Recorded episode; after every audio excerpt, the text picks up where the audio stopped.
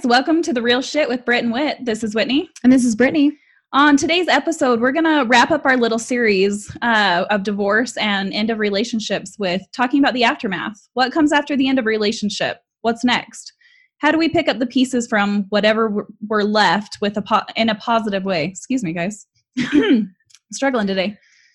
Yeah, so last time we we talked about when you're in it, when you're in the thick of it, when you're going through the divorce, things like that. And so we definitely want to kind of, we, we have a lot of people that have written into us and people that are talking about going through this. Like, what about afterwards? People that are kind of left in, you know, the depression, the anxiety, trying to figure out how to share their kids, figure out how to co-parent, how, How to, to move forward. how to move forward, how to date again, Yeah. how to be a single parent now. So a lot of that. Um, and then how do you do it in a positive way? So today we actually have a guest on our show, Sean Romero, and he is the host of the Faithfully Led podcast.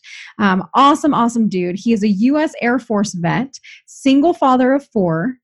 Yes, four.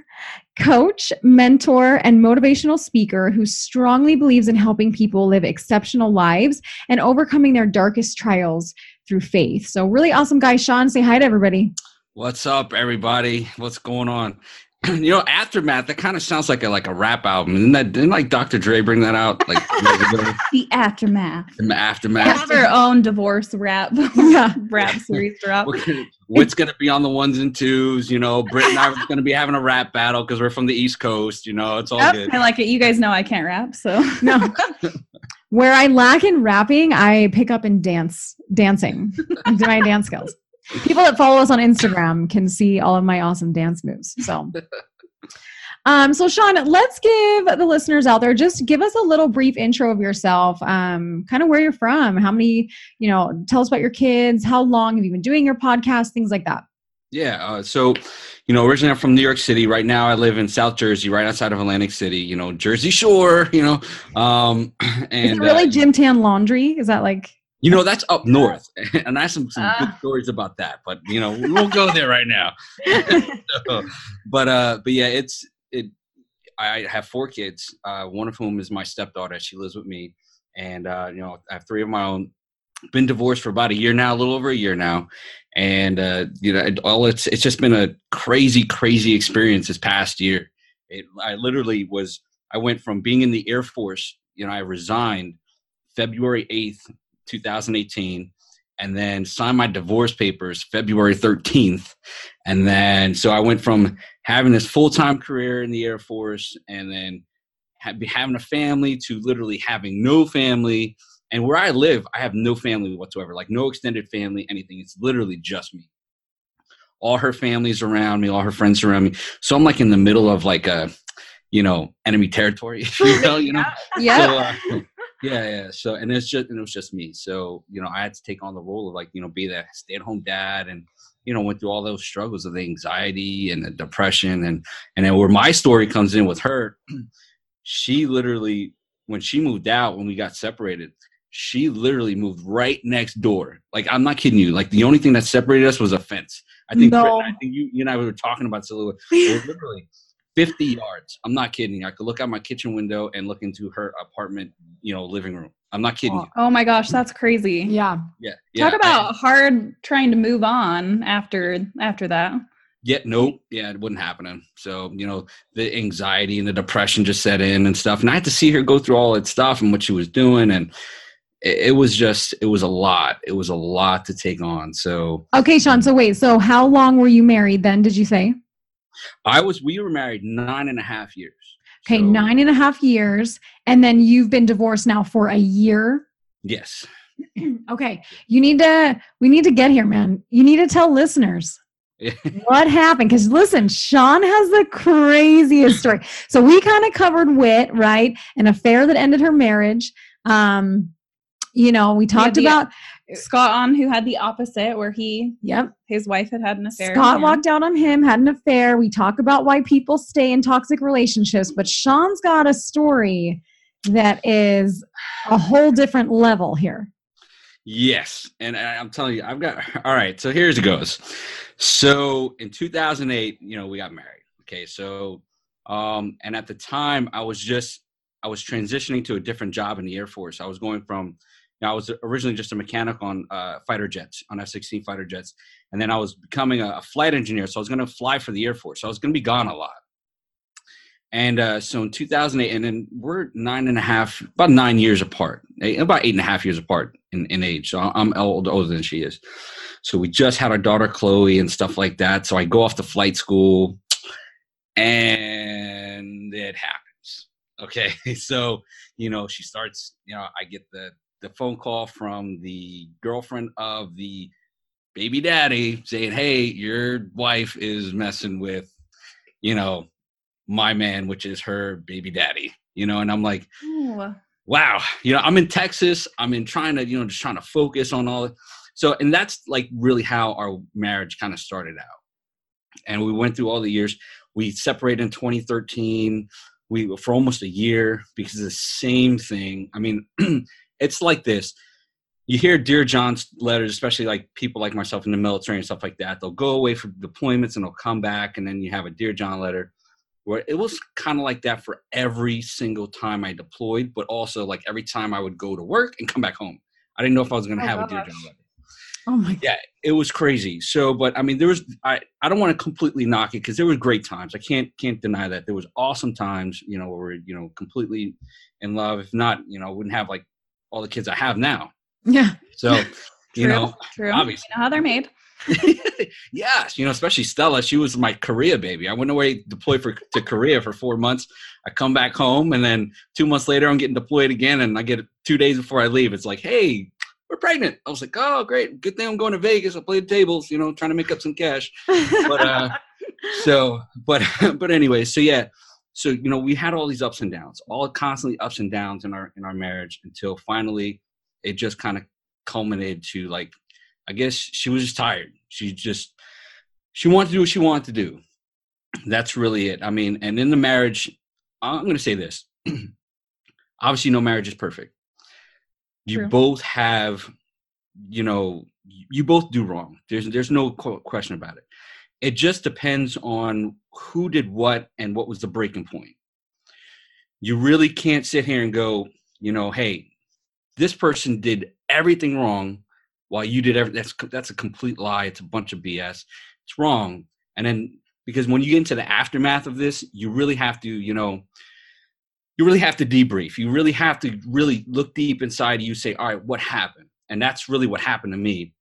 Because when she left me, she left me for another guy who literally lived 600 yards up the road from me. okay. Ooh, yikes. Yes. And uh, so it was there was a lot of stuff that went on with that too. I almost took the guy's head off. Um, and uh, like literally, like, like I went to his house. I was like, You guys Bro. see East Coast, right? Everyone Yes. makes fun because they're Going like, to blows. Winnie's always like, "Britt's gonna end up in prison, right? No, it's like it's just She's a fighter for sure. we're, we're this it's East Coast. We're just fighters. We're, Yeah, we're feisty. yeah, you, you, The you blood out come. It's in the you blood. come knocking on the door, asking for some pie. I'm sorry, bro, and I'm telling you, you ain't got none. You're gonna get hurt. All right, you're gonna get hurt. All right, that's it. It's the way it goes. But uh, She so she she's with another man now. at this point at Okay. this point. So you kind of see where this is going. So so yeah she uh she was with another guy. She was she was with that dude for a little bit. And then that's really kind of what set things apart because she was so involved with that that i just took over the kids. And that's all i did was to take care of the kids. So fast forward to about maybe six months after the divorce and i seen people i seen one person come in and out you know and i'm like look right. You know, it's just like thought it was just you know a friend from work, whatever. Okay, because this is the so she's now over there where you can look out the window and kind of see Yes, this yes, apartment too. Yeah, she's literally right next door. She's right next door, and it's like I got accused of like being a stalker. But when I came out my apartment, yeah, I come out my apartment, I get into my car, and I can look directly at her car. It's like I can't avoid it. Okay, there's no avoiding I it. can't help but be a stalker. can't avoid it. You know, I'm just literally all I'm doing is going to my car, going to the gym, and her car is right there. It's like This is the funniest thing ever. What we Like, do? accused of being a stalker, you live right next door. You're like, I Yeah, just so- looked over at the. Are you kidding me? That's Like, I, even, behavior right there. I couldn't even keep my kitchen windows open because I'd hear her talking trash about me. You know, I'm like, come on, man. It's like really. So I'd close. I'd, I'd cuddle into the living room and like turn up the volume of the TV just so I could drown out the noise I could hear her talking trash. Oh all the time. So it's ridiculous. So, I Okay. mean, so so anyway, so you know, I see her come you know in and out, whatever. And then at this point, because our our communication, and it's something we'll touch on later, that you know our communication was like non-existent. I mean, completely non-existent. Even if she was right there, we, there wasn't even smoke signals. It just it just was not working. It was not working. So you know, because it was always just such a huge contention. Like I was upset, I was angry because I resented her for leaving me for cheating on me four times that I knew of in the marriage. You know, and now that last time was like the straw that broke the camel's back. Yeah. And so Yeah. like I, I can actually see this playing out.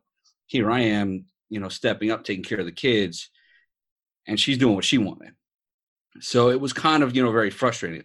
So- resentment for sure. Oh yeah, absolutely, absolutely.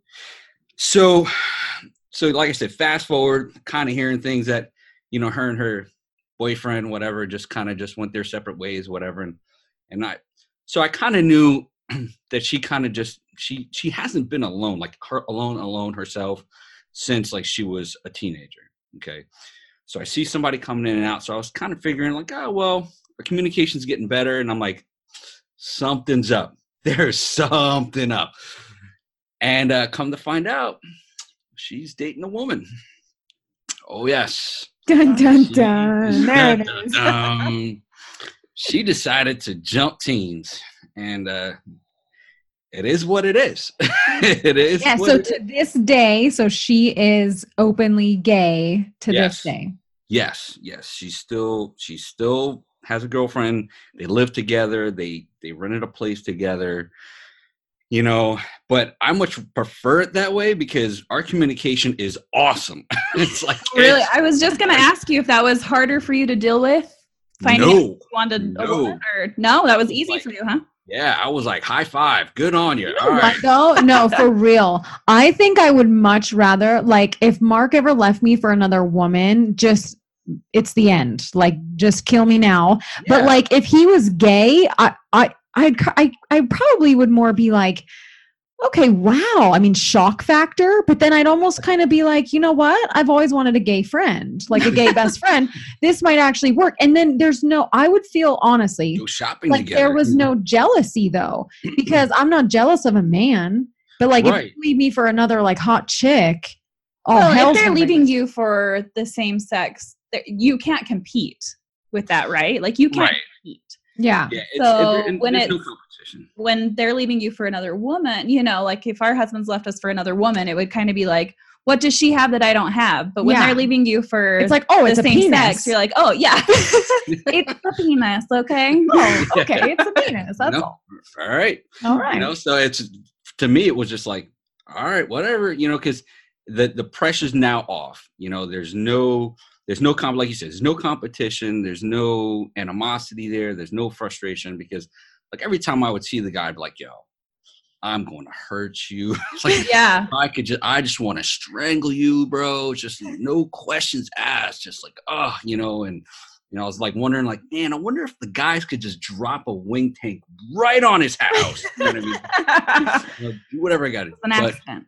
well so yeah, I want to ask you this, Sean. So I know that you've struggled with severe depression, anxiety in your life, like through a lot of this. And in your bio that, you know, people can read on you, you kind of admit and open up to that. And so Sure. um what I want to know is we've had some listeners write in and tell us that they are kind of going through that right now, whether um, you know, someone in particular, husband just kind of walked out, up and left the family. There's just not really a lot of answers uh there for her. And so, what I want to know is like, how did you come out of that and kind of rise above your trials and that dark place to get where you are now? Because you're such an uplifting, motivationally, like, uh, just amazing dude. Thank so, you. for people out there listening, you know, that's what you're all about. You are all about Yeah. helping people kind of get there through faith, see all the Lift 'em positive yeah, Yeah. lift people up i mean so so how did you personally come out of that in the last year and kind of get to where you are now So, you know, it was it was a deep spiral. So like when everything started going down, um, I had it was it was crazy. So to kind of backtrack a little bit. So it was August of 2017 when like my commander had told me he's like he found a loophole. We weren't really jiving, and he's like, I'm not going to reenlist you. So I had to get a, a lawyer to try to fight for my career. And at the time, my marriage was crumbling.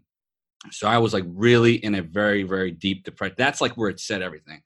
And I had, I'm, you know, I'll completely admit this. You know, I had everything planned.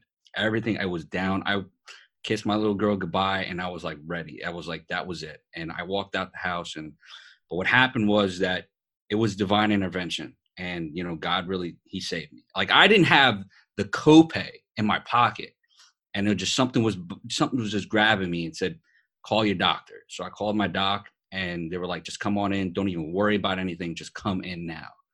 So I went in.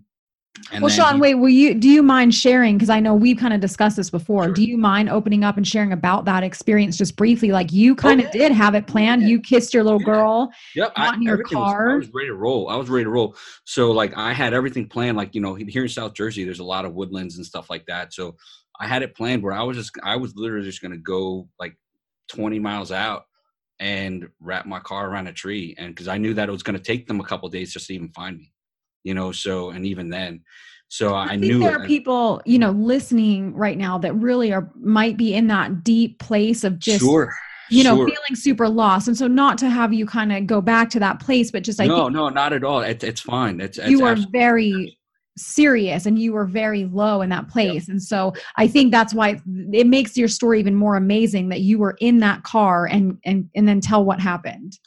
Yeah, so when I was in the car, I got in the car and I, all I could do was like I was literally just crying, just just crying and I was I was really looking for a reason not to do it. You know, it, it was just reason because at the time I was like, you know, in the Air Force, that's all I knew. That's that's all I was. You know, that's who I identified with. And that's who I that was my identity. I was it was Sean was the crew chief. It was Sean the crew chief. It was Sean the airplane guy. It was Sean the Air Force guy. You know, so when that was getting taken away and my character, my integrity was being attacked, it just it just took me to another place. And plus, when her and I she, were still living together, when all was going down, and I had to deal with that on a daily basis. And I was getting attacked by, and I again, I had no family around me. No, my clear, my closest relative literally lives two and a half hours away. So I had no nobody, and nobody. So I was like, you know, that's it. I'm done. I'm ready to go. I said, Lord, you know, thank you. It's been awesome, you know.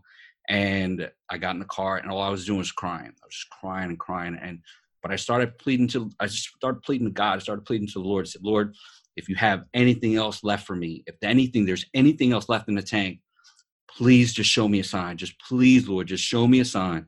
I don't want to do this, but if, if you don't show me, I'm, it's going to happen. That's the way it is. And as I'm driving, something just kind of just pulled me like to the left. And it was just, and I got, went near the airport and stuff. And because as ever since I was a kid, I was the airplane guy. Ever since I was a kid, I, was, I loved aviation. So when I kind of drew me to the left and where I was near the airport, it just kind of just felt right. And then just something in me was just saying, call your doctor. And I was like, nah, I was fighting. I was like, no, nah, I'm not going to call the doctor because if I do that, then it's going to be even worse for my career. And I don't want to do that. And I, so I went it up. I was like, all right, I called my doctor and then I was like, listen, I don't even have the copay. I don't know what to do. I, I'm, I'm like on the edge and they're like, we can hear it. Just come on in. Don't worry about the copay. Don't worry about anything. Just come on in. So as soon as I got there, the doctor was like, "Oh my God, Sean! Like, I could just see it in your face, man." He's like, "You have so much on your plate." He's like, "You have so much on." He goes, "We, I no, I can't even let you leave here. Like, I got to put you on some sort of medication. You got, you have anybody to call?" And so I ended up having I called a buddy of mine, and uh, he came by. You know, he he helped me go home and stuff, and he was like, listen, just, you know, you can crash at my place for a couple days or whatever and just kind of just chill out, you know, kind of get your mind at ease. And so I got put on, you know, I got put on the medication, but most importantly, I got hooked up with a, a therapist, which, you know, and I went to two therapists. I went to a therapist on base and then I went to another therapist outside. And I highly, highly, highly recommend everyone, if you're in this spot, if you are in this spot, where you feel like you're against the wall, where there's no way out, I'm going to tell you right now there is a way out. And if you're alive, it's because you have a purpose. And that purpose is yet to be fulfilled. And I'm going to tell you something right now, and I tell everybody this is that if if you're going to keep from the world your purpose, whatever it may be, you're being more selfish than the, the most selfish person in the world, what any other person could hurt you. Because if you're denying the world your purpose, your beauty, what God has put in your heart, then uh, there's, there's nothing, to me, there's nothing else more selfish. You have to show the world your beauty. You have to show the world what you're made of. You have to show the world what God put in your heart.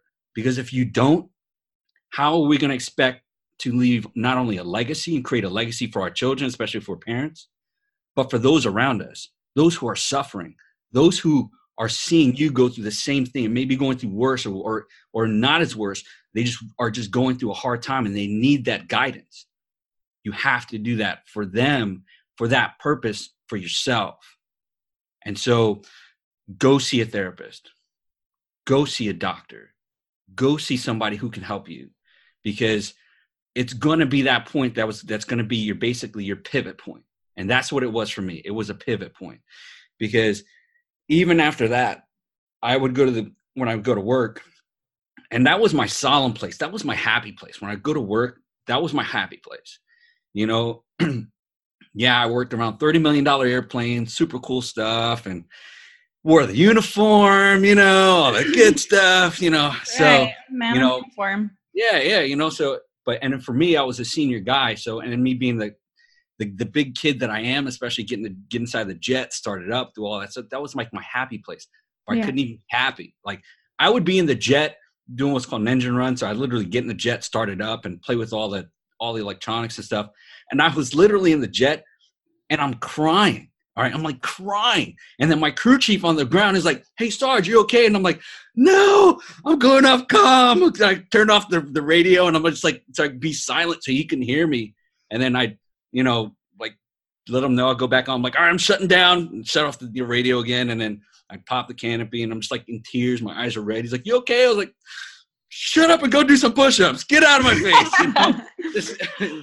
So but, uh, so you you get with this therapist. I, I have to say too, man, for a second there, I like forgot I was on a podcast. I was seriously like, I'm at like speaking to my soul. I had a friend a few years ago that took his life, and what you said resonated with me. Like I'm, I was literally almost in tears just hearing you say that because there were so many people hurt over his decision, yeah. and I I still hurt over that. You know, so I'm sure we've all heard the uh, the statistic that there's 22 veterans a day on average that take their lives. I had two friends, two of my friends, one whom I I I flew with, awesome guy. He was one of my boom operators, and I had another guy that I trained as a crew chief, who um I, I man, it, it gets me choked up to this day, and um he they took their lives. One was because he was severely depressed and he wouldn't tell anybody, and then the other one was he had severe financial issues, and then and he was such an awesome dude. Like he would he would come and he was like a magician. He was literally a magician. He would come into work and start doing magic tricks. Like, oh, what's up, man? He, everybody's like, hey, wild man, what's going on? I was like, come on, I'm gonna, I'm gonna launch a jet today. He's like, no way. I was like, all right, here we go. You're doing it anyway. He's like, you know, but uh, he was such a, a life you know he was the life of the party you know and oh, so tragic. Yeah and and all it is that if you were able to talk to someone if you have that outlet you know if you're there you still have a purpose. You have a purpose. So you got you got a therapist on and and so how what next? Did that kind of just therapy how did you get into all of this you know motivational type like yeah how did you get into being so uplifting after going through yeah. such a shitty situation? Because listen man when you were just talking i seriously i Whit and i were both like i think this is the most quiet we've ever been. A i think this is the most quiet i've literally ever been in my life here. And then me and Whit together like i was like oh i, was like staring. I'm like no so yeah people can't you we, you know you can't see this right now but we're actually live like face to face with sean over the computer and so yeah, me and Whit are just staring at the computer at him, like talking. Like I thought I was at some church group or something. I don't even know. I thought I was just like, Some uplifting talk, yeah, for oh, sure. I know it was beautiful. And then I thought, oh shit, we're on a podcast. We got to, we, we need to. should What, say something. what do we say two, Sean. next? I know. you're amazing, man. So yeah, how did you get into all of this? So, you know, I've always been, I've always been, my faith has always been rooted in me. You know, I, I don't look it, I don't sound it, but yes, I'm, I'm Puerto Rican. So I'm, I'm what you call a Nuyorican. I'm a New York born Puerto Rican. Okay. So, uh, he does not look Puerto Rican. No, not not at all. I'll tell you, I lived in Vegas for a couple of years, and I used to hustle people because they would try to guess my nationality. And then since I'm a New Yorker, and I, my voice would be, you Yeah. know, my Yep. my accent would start coming out. You know, is it coming out now? And they're like, "Oh, what are you, Polish?" I was like, "Polish? Come on, man, really? You'll, you'll never guess." You know, I get twenty dollars here, twenty dollars there. You know, but That's awesome. um, so you know with as as hispanic family you know deep rooted in catholic faith and stuff so faith has always been part of my life but it really honestly and i know it kind of sounds cliche but it really wasn't until like after 9-11 to where i really started understanding my path to the lord and really kind of getting there because right after 9-11 i actually got to see i was actually down to ground zero three days after everything happened. So i actually saw the devastation. I saw families. You know i saw all the, the faces of it was I, I I still get choked up to this day. Like every 9-11 you know i go into like a little hole i say a prayer and i like i'm like crying because i'll never forget. I'll never ever forget. But so that really kind of started me on my path and when i was just entering the military you go through what's called military entrance processing station meps and they used to give you like the new testament so they gave me and i still have it to this day so I would read it, and then my my instructor, when I came back, he was like almost like a pastor. So he kind of took me under his wing and kind of started lead me on that path to the Lord. So that's always been in me. So that's always I've always been close. And it wasn't until like after my divorce, literally five days after my divorce, I was baptized in my church. So Wow. it really started taking off. But I've always liked to be a mentor. I've always liked to be in that role to where I can teach. And that's why when I was in the military, I was one. I was a lead training instructor for my crew chiefs and I would always try to inspire them because being a crew chief, it's rough. You're always in the suck, you know, you're always in bad weather and whatever, but you got to kind of have to be uplifting. You always have to be, have that, you know, that mindset about you. But when you're going through something like this, where you don't understand, you don't get it, where, where the anxiety and the uncertainty is just overwhelming, you got to kind of find a base. You got to kind of find a foundation. And for me, it was the Lord. It really was my faith. And that's what really got me out of everything. That's what really truly got me out of everything because I wanted to live for him. I wanted to have his purpose. I wanted his will. But also, I knew that if I ended my story, what are my kids going to think? What are my close friends going to think? Yep. What are my the family members? I'm going to be letting them down. And then now I'm going to leave to chance that my ex is going to do the right thing and find someone who's going to be man enough to step up and raise my kids the right way or just her you know what i mean yeah. i couldn't do that i couldn't do that that was something that because like when you're in it, you do you feel like it is just the end of the world for you. yeah oh and yeah then but it's like it's it's so interesting when you get like the people that are in it right now and kind of in that space they it's so hard for them to hear listen it will get better it Yeah. does Yeah. get better because when you're in it you're like a screw you you know but you're at rock bottom. you're You're, bleak. bottom. You don't see and not only that it's the light in the tunnel. Yeah and not only that there's a stigma there's a stigma with mental illness Right. And let me tell you something: depression is a mental illness. It is. You Yeah. know, there, there's a uh, uh, whether it's a chemical imbalance or whatever. You know, it's something that you know PTSD. It doesn't matter. It's there's a stigma, and that stigma is well, especially for guys. The stigma is well, guess what, dude? You're a man. Suck it up. You know, Deal 'cause with we're the, Yep. we're the ha- we're the harvesters, we're the hunters, we're the warriors. You know, we're we're the providers. But guess what? Suck it up, put your big boy pants on, and go to work. you yeah, know? you guys don't. I, I I do see that things are changing now, but you guys don't get to show the emotion. You guys are just supposed to hide No. that. You're not Yeah. supposed to have any kind of emotion. You know. And even in the military, you know, if you show some of that, they're like, "Oh, well, man, come here, let's talk to you for a second. You know, you're like, "I don't want to talk to you. No, I'm good. Why are you wiping your tears? No, I'm good. I'm good. Colonel, I'm good, sir. I'm good. You're like, no, because you don't want that taken away. And it's exactly. You know, I mean, and it's and it's been getting better, and there has been it's been getting better in the military also. I, So I can't completely knock it, but still there there's that stigma. It's that stigma that needs to be broken. And I'm here to tell you, as a man, you are less. I'm going to tell you flat out, you are less of a man if you can't sit there and look at yourself in the mirror and say, "I need help."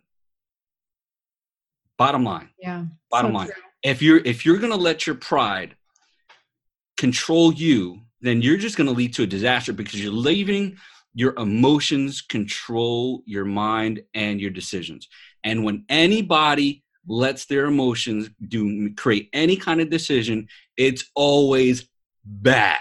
Right. Yeah. It's so for bad. for like our six listeners out there that are dudes, this one's for you. This one's for you guys. Don't yes. be afraid to show your emotions. No. Yes. You know, but even though, but but even just for anyone, when if you're just becoming, if you're if you're doing decisions on emotion, just raw emotion, it's going to lead to a very very bad decision. I, and the way I kind of describe it is this: is like, all right, you pull up to the gas station, and you know you got your car, your truck, or whatever, you know, you got the gasoline, you're getting, you're starting to pump it, right? I mean, not out in Jersey, everybody pumps it for you, which to me kind of pisses me off. That's interesting. Anyway, hate that. That's a thing. Hate, I forgot about that. Yeah, I hate that.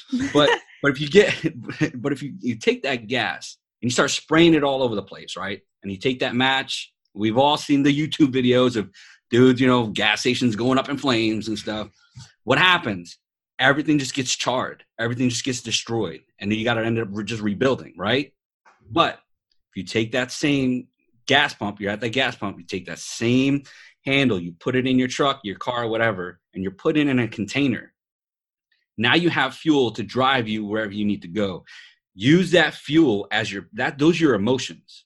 But when you put it in a container and you're able to transfer it to something that is going to drive you as a vehicle to wherever you go, whether it's slow, fast, doesn't matter, that's your passion. See, and that's what you have to see, do. See, the first scenario, that's like welcome to being a woman. We just spray that shit all over the place. up in flames, man. Yeah. Before we know it, we're just like, what happened? Like we're exactly. sitting all charcoal. We don't even know what the hell just went down. Crying in the middle of the ashes. We're crying in the middle of the ashes. like, yeah, it's, it's, like it's that's crazy. what it's like being a girl. It's like almost the opposite. I mean, well, I'm not going to speak for all of us, but at least me. Yeah. Just emotionally led. I love that. I'm always going to think about the gas tank in the container now, just like freaking contain it. Like, so, you're yeah, amazing. Exactly. So, Sean, that, that uh, leads me to um, your tactic that you called, well, I guess that's called OODA loop. Yes. So, yes, can you explain how that works and how people can apply that to their fears and their struggles and what they're going through? Sure, absolutely. So the OODA loop is the brainchild of Colonel John Boyd. Colonel John Boyd, back in the 50s, was a fighter pilot uh, for the U.S. Air Force. And um, this is how we train our fighter pilots. This is how we train them to think. Um, you always want to think two steps ahead uh, of the person. So what you're doing is the OODA loop. What it does is it embraces uncertainty. That's what it's designed to. It's so embracing. OODA, OODA, let's tell them O O D A. Correct. It's an acronym. Yeah, it's an acronym for observe, orient, decide, and act. Okay, so it's and it's and, it, and if you look at it, it's in a circle, so it's constantly going. And what it does is it it creates it embraces the uncertainty to create a predictable outcome. Because listen, you get up every morning, you can have your normal routine, go to work, come back, but the minute Murphy comes knocking on the door, and he's gonna come knocking on the door, ready to collect, you know, it could be like Yo, Britt, I know you want your coffee, but guess what? I've got a ton of stuff to you. Guess what? The washing machine just broke. Guess what? There's water all over the place. You know, you know, hey Whit, guess what? You ain't getting your coffee this morning because there's like a 30 car pileup down I-15 and you ain't going nowhere. You know what I mean? And guess what? guess what? You got to use the bathroom and you ain't going nowhere. All right. You know, it's, it's, that's, it's it's that thing. So it's embrace that uncertainty. And in life, we're always going to have uncertain times. And what happens? We become emotional, and then we get emotional. So what the OODA loop does, it breaks down all that information, and then it you it filters everything through, so you can make a predictable outcome.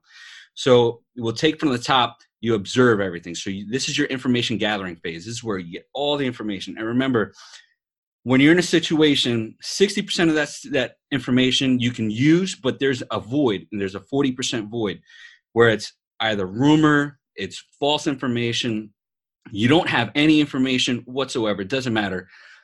But just like in anything else whatever void is there you're going to have to fill it and it's up to you to fill it with either good stuff or bad stuff. That's your choice okay?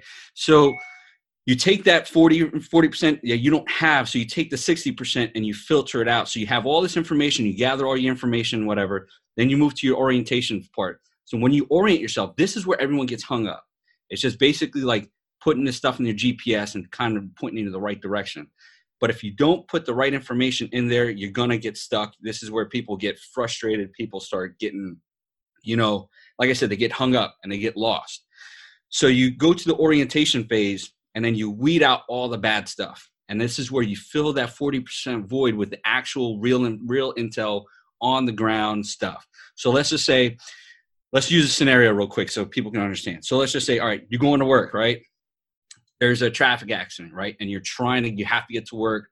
You're running behind, okay? So you observe everything. You can't see what's happening ahead, but you know that there's there's traffic, right? So you take all that information and say, okay, I know the back roads here. I just need to get to the next intersection to get to uh, access some of those back roads.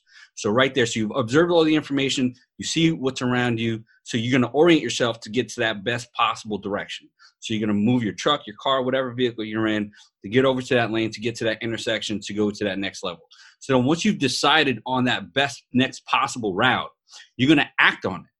And then once you're on that route and once you've gone, gone through that action, then you go back to the observation phase because those back roads, they might have been flooded out. There might be more people trying to go through there. You know, you might not be the only person that knows about it, you know, so they're trying to get through there also. So what do you do? You orient yourself into another best possible way. So you read, you read, you go keep going through it over and over and over. So what it does is as you keep going through it, you filter out all the nonsense and you get to just that meat and potatoes where you know directly exactly what's going on and you have that predictable outcome you know? Okay so i want to put this into so we had a listener write in and i want to see for her i know listening to this episode. Um, I want to see if we can use this tactic in more of a, you know, because traffic, things like that, that's always great. That kind of narrows it, simplifies it for people. Right. But what about like an actual thing? So we have a listener that wrote in, she's trying to overcome she feels like she's blaming herself for everything. You know, husband kind of walked out, left her and their son. Um, he, the son's feeling really angry. She just doesn't have answers, you know, and so she's feeling really discouraged and she keeps blaming herself for everything in the relationship or why it ended. Um, so, you know, can you use a the OODA loop tactic absolutely. and ways of thinking for situations like this? Sure, absolutely. I mean, so the, the key is to to remember you want to contain those emotions. That's that's the key. So that's why when you're in that observation phase that's basically what you're doing. You're you're containing those emotions. So you know she has no answers. You know she's got a kid who's you know very upset you know and and trying to you got all these outside influences happening and stuff like that. So you observe all this. So you sit there and say what can you do right now today to control you have to take it one step at a time um, because what happens is in these situations they become so overwhelming and that's where the anxiety comes in that you start thinking about what's going to happen tomorrow how's it going to spill in tomorrow and then just snowballs from there. So yeah. the OODA loop helps you break down it to into moment by moment. So you observe what do you what can you do that's predictable right now in this moment? And what can you do to settle yourself? So you know if it means that okay i can get therapy for myself and my family then what's the best way i can do that? Where can i go to do that? You know who do i talk to for that? Who can i you know get all this stuff going on? And then you orient yourself so you can trust the most and stuff like that. And then what you do is you go and you orient yourself into the best possible direction. So you have you'll break it down to like maybe three or four best choices. So you have your three or four best doctors that you want to go to, your three or four best, you know, therapists or whatever. So, and then you're going to decide on which one. So on that decision phase, you're going to see, okay, well, this won't work out because they're too far. This won't work out because this is, you know, my um, you know, my insurance won't cover it or whatever. So then you break it down to like the, the two best. And then you act on the best one. And then you go from there. And then once you go into the observation, you go back into observation. Sorry, we have a military helicopter flying over the house right now. So if anyone heard that, that was for you, Sean. yes. That's I'm talking about. That's so, what happens see, when you are unedited on a podcast and yeah. planes and helicopters flying overhead. Well, yes, I love the idea of flying. I think that's that's perfect because it gives people a way to really think through instead of just sitting down and crying or lashing out. It gives you a way to think through all these situations and try to come out with a better it, come up with a better outcome. it really can relate to anything. I mean even here's the deal with situations like this where this listener wrote in. It's like this, this is the shit that's hard because you can't control it. You right. can't control. I mean you know like your wife yep. left, walked out with the kids, you know, left you with the kids and and is doing all this like you have no control over it. And this right. listener, no control over these things. And those are some of the hardest situations because you really don't have the answer sometimes and so it can feel so frustrating so confusing but i think um I, I don't know like what would you what do you have any advice on just because you are so uplifting for people out there that are kind of going through the blame blaming sure. themselves? All right so i'll be a little bit harsh right now but I, but it's the truth and this is what really helped me. Um number one you can only do but for you all right? Whatever that other person did is none of your business. And the minute you try to make it your business is the minute that you start adding anxiety to your life because then you're going to want to go you go into that mode of well, what happened this? Why didn't they do this? Why didn't they do that? Why didn't when you break down any relationship, I, most of the time what happens is is that we go from thinking if this person only would do what I say, you know, you go to your your, your husband, you're like, dude, just listen to me, just just do what I say, you know. Or how many times I can't tell you how many times I said, if this woman would just listen to what I say, things would be perfect. We wouldn't have any problems. I would, oh, it, things would be perfect. Life would be good, you know. But instead of going from that, and you got to go into how can we discuss this? There's a difference. You go from if you or listen to me to hey, let's us, we discuss this. Okay that goes into hey we can communicate and stuff. And then what happens is a lot of relationships they break down because of it's always listen to me. Listen to me. You know or i'm going to do what i want to do. Yeah. you're not going to control me. You know and they go in and then now you're just trying to fix whatever you think is missing in their life and then you try to fix them. And that's that breaking down point. And once you get to the point you have to understand you have to cut that off what they're doing now is none of your business. That is none of your business because you're going to create more from yourself and you are now just all you're doing is hurting yourself. Focus on you. You focus on you by getting better. You don't go and, you know, focus on them continuously. You got to focus on you. So the first thing, first things first is eliminate that. Tell yourself it's none of my business. They're going to do what they want to do anyway, because obviously they've already done that. So how can I make myself better? Where I do I find myself? I think know? something too, like being a woman, something I kind of, because I felt that way, just no control. Like, okay, you know, if he doesn't want to be with me, and oh yeah, I felt the same way too. Yeah, doesn't want to be here. It's kind of like it, it it it's a very hard place to get to. But I think Ooh. once you can get there and just go, listen, I can't change this i can't fix but to blame yourself for everything is is a difficult emotion yeah, and you got to get to that place yeah you well i learn. think what helped me through my stuff because even though i'm the one that had the affair you know i mean there were things that in our marriage that weren't perfect but the thing that helped me i think grow learn and move forward was owning up to the all the mistakes that i had made in yes. the marriage right yes.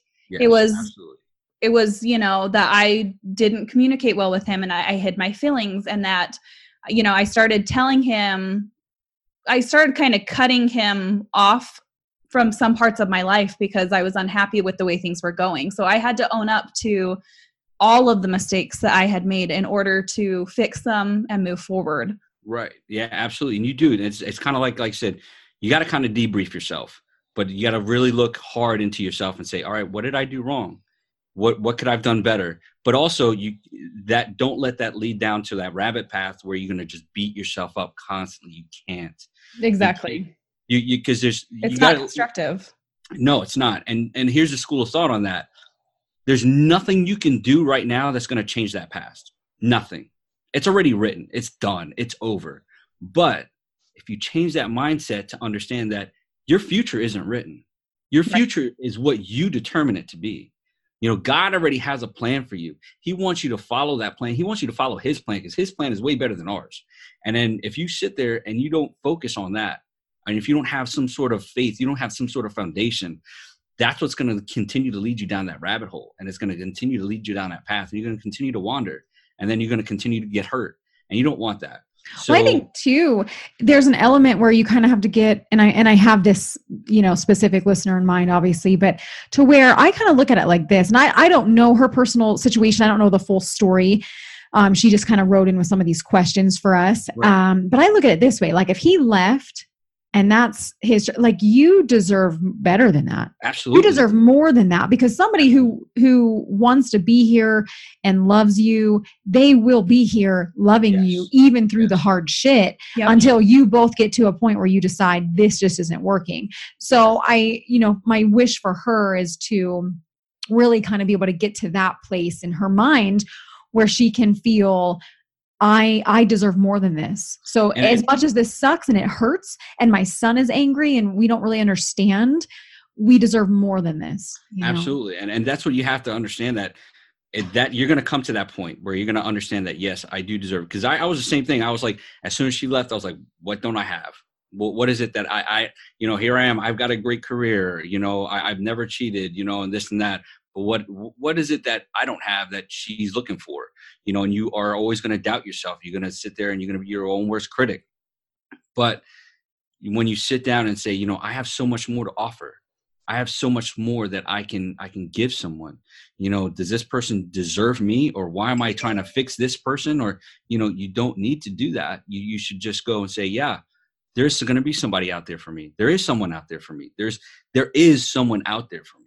You know, and I, I, I deserve it. I deserve to be happy because even in scripture, you know, it says, you know, you need it, you know, man and woman were designed to be together to, to, you know, to create something. And that, well, speaking of having somebody out there for people, let's talk about the dating world, man. yeah, do it. Let's do it. Let's talk about the date. How is uh are you dating, Sean? What are you doing? Negative. I am single. All right. I am single. So ladies, hit me up. Late. if you no. want yourself a Jersey guy, man. Yeah, this guy is single, ready to mingle. Yes, but you know, it's hard because um, for me, anyways, because I, I, put my kids first. I'm thinking yeah. about them. Um, I don't want them to think that I'm replacing them. Like my daughter came to me a couple of weeks ago. It was a couple months ago. She comes to me. She goes, "Dad, why aren't you? Why don't you have a girlfriend?" I go, "I don't need one right now. I'm good." And then she's like, well, mommy has, you know, she, she has her girlfriend. I said, listen, here, you guys are only going to be young this once. That's it. Daddy has plenty of time to find somebody.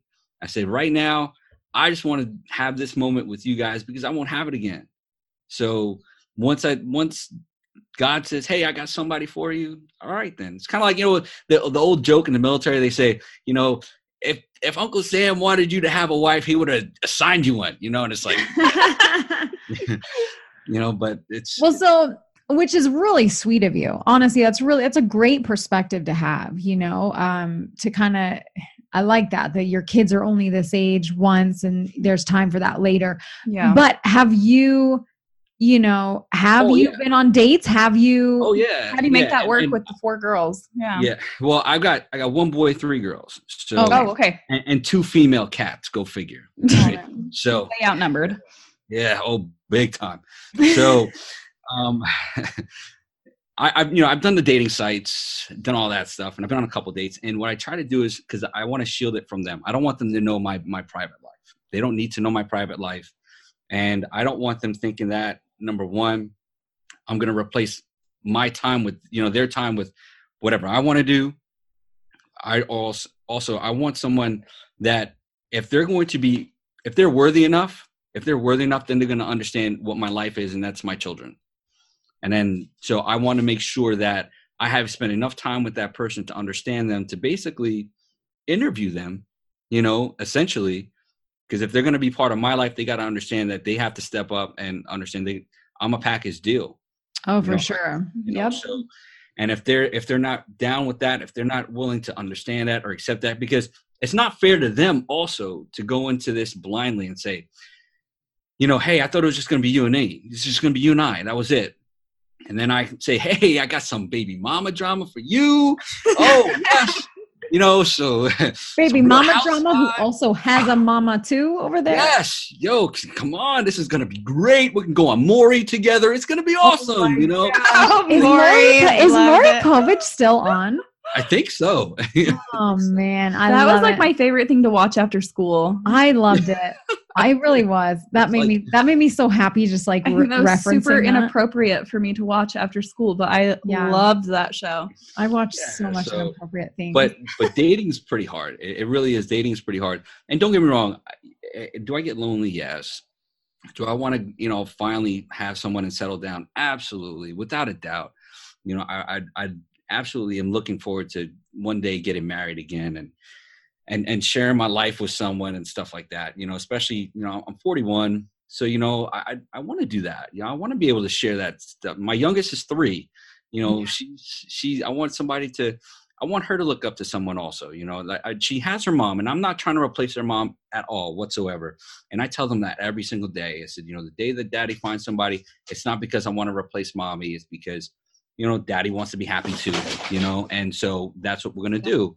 yeah. Um, and well, and you deserve that. And I, you know, we we had a listener too that asked when is it too soon to date? Like just basically if we had thoughts on when is it too soon or when do you How long introduce do your you kids? wait yeah, to introduce yeah. the kids to the person you're dating? and here's here's here's a school thought thought on that because the minute you, everything's over, the first thing you want to do is, yo, I'm going to the bar, getting drunk, and we're having some fun. You know, Yeah. Uh, that's that's it's, it doesn't work that way. You know, it's not especially nowadays. You just get hit with a charge, and you know. So, but you just want to. You got to you got to ease into it. You really do. You have to ease into it. You know, when Yeah. you're ready, you'll know. You, you'll know you're ready because you, you don't ever want to push a bad situation. You know, you don't ever want to push to a bad have somebody. Yeah. See, well, and exactly. Whit and I don't. We kind of talked about this. We don't have normal situations. I mean, Whitney walked away with Brad, you know, automatically, and I honestly was not single for very long. And I probably went on like two different dates, and then Mark, my husband now, was like, I met him right pretty much thereafter, you know, and Right. so we we kind of talked about that. We're like, man, we really don't have. The, we, don't, have, the single mother dating. We don't have the dating stories really. You, you- you're not you're not missing anything. It's all good. Oh, You- man. you're, you're, you're good. You didn't miss anything. I'll tell you right now, you didn't miss anything. It's just, and and especially like one of the dating websites, man, I was so disappointed going on there, thinking like, oh man, look, look at these these women that you know, you, you go on the ads and they're like super hot. We're like, oh yeah, all right, now we're talking about. That's what I'm talking about. And you go on there, you're like, where is this? Who is this? You know, it's like, No Are you- one looks like their picture. no, no. I'm like, Mike, is, is the dude from MTV gonna come showing up at my door? Am I gonna get catfished? no, no. Mark and I, my husband and I, are so obsessed with the show Catfish. We love it, love it, love it. Oh. And I swear it is such a real thing out there. That's what would Yeah. freak me out. I we we're gonna have we need to have a whole episode. On catfishing. On oh my gosh. There's no because my ex husband. I Uh, got catfished once. I wasn't happy. no. Yes, yes. This episode just got good right now. Let's go. yeah, I got catfished. It was it was a pretty quick story. So I met this chick online, and she lived up in Rhode Island, and we're like talking back and forth and what have you. And then you know she would show me these pictures, and she looked. I was like gorgeous. I was like, all right, sweet. So and this is back when like you know we had webcams. You know, not like you know like the old old like half a megapixel webcams. You know what I mean? That you know that you know back for back in the day, like when you're looking at the the naughty pictures, you know, it's all fuzzy and stuff. You know, like, that kind of stuff. So, so we would go up. I I went and bought her a webcam. I was like, "Yeah, come on, we'll, I'll go up there. I'll go up to Rhode Island. It's just a couple of hours from north of New York. Not a big deal. I'll drive single. I didn't care. Drive wherever I wanted."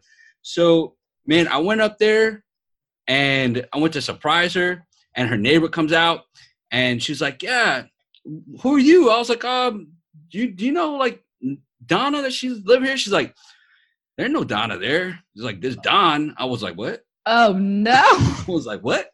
No. She's like, "Yeah," and I, I took a picture. I was like, "This," and I it was her picture from uh, MySpace at the time. So I was like, yeah, this is "MySpace picture." She goes, "You're like, no, that's that's not that's that's Don's ex girlfriend."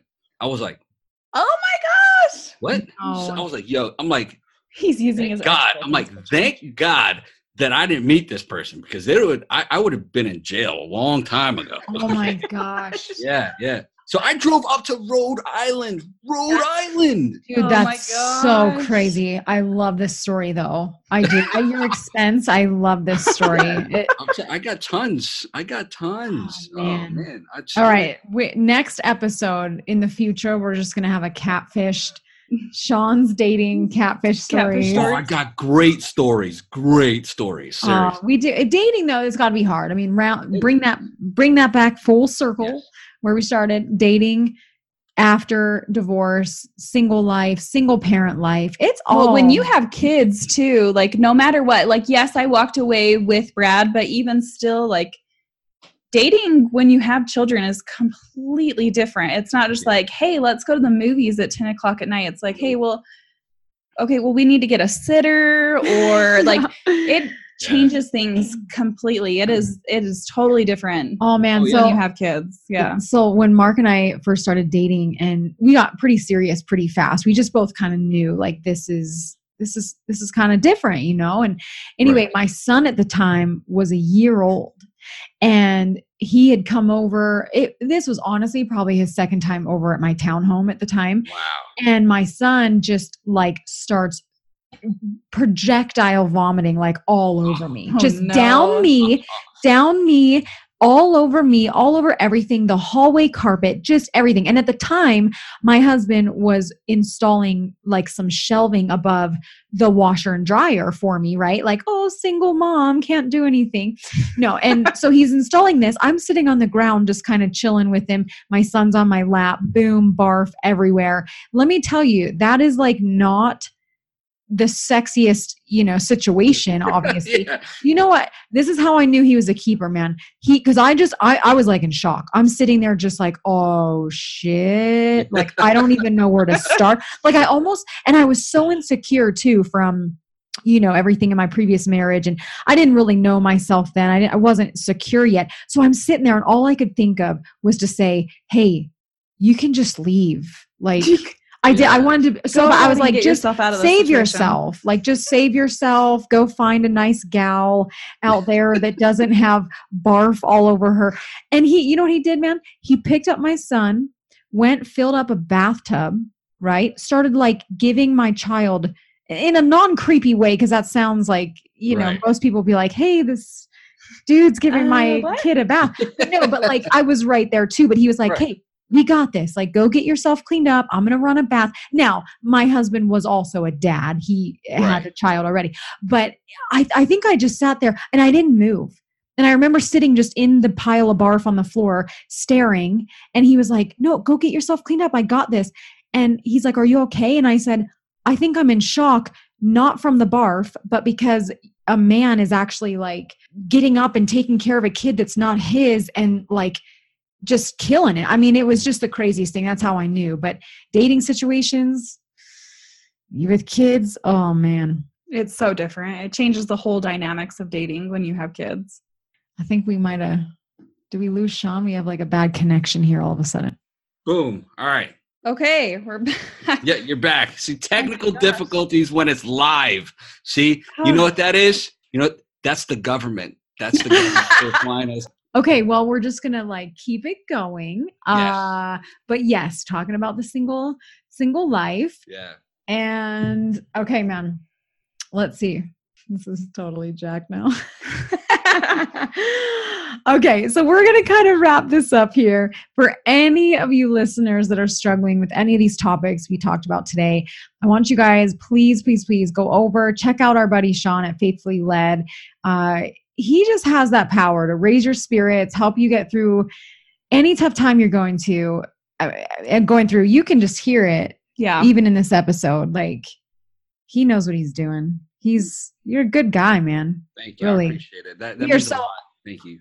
we're honored to have you on here and i think people listening to you on this episode you can hear it you can hear it in you that you just such a love for life and you're Yeah. just so uplifting and inspiring. So we're thank you for coming on. We're so excited that you yeah I that you're here with that. us. Thank you guys. I really appreciate it. And, and my prayer is that that if any of your listeners hear this and, and if I can touch their lives, even just one of them, you know, it's it's well worth it.